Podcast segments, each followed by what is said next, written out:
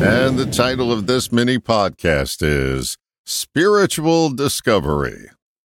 Many summers ago, the grasshopper popped in out of nowhere and had this to say. Spiritual discovery is a process of removal. Seeking enlightenment may be the goal, but that's just asking the question. The answer becomes apparent when outward seeking ceases and we dedicate ourselves to dismantling our illusion. Wow, some pretty heady words on a summer's day.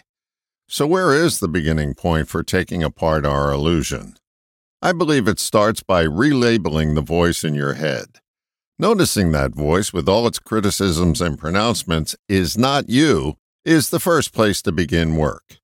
Begin to recognize that critical voice is not you, but more like an abusive tenant that rents a room in your house. They're noisy, seek constant attention, and will verbally berate you and tell you what to do every chance they get.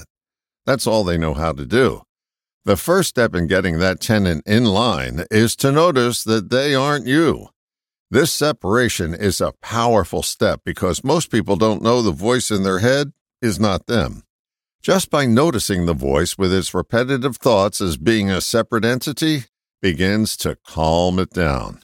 You realize you're no longer dealing with you, but with a loud, blustering imposter. You now recognize that voice for what it is, and that's when it ceases to have power over you. This step takes diligence and repeated efforts because your noisy roommate will double their efforts to convince you that they are you once you get a glimpse that they're not.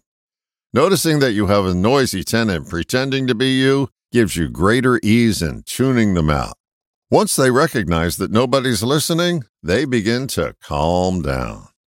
Recognizing that you're not your thoughts is the first step of spiritual discovery. Like everything else, some get it quicker than others. Quickness is not the goal. Getting it is. For most of us, it remains a worthwhile work in progress. Want to make a spiritual discovery? Separate yourself from your thoughts today. And notice how quiet your mind gets as your illusion begins to fade away.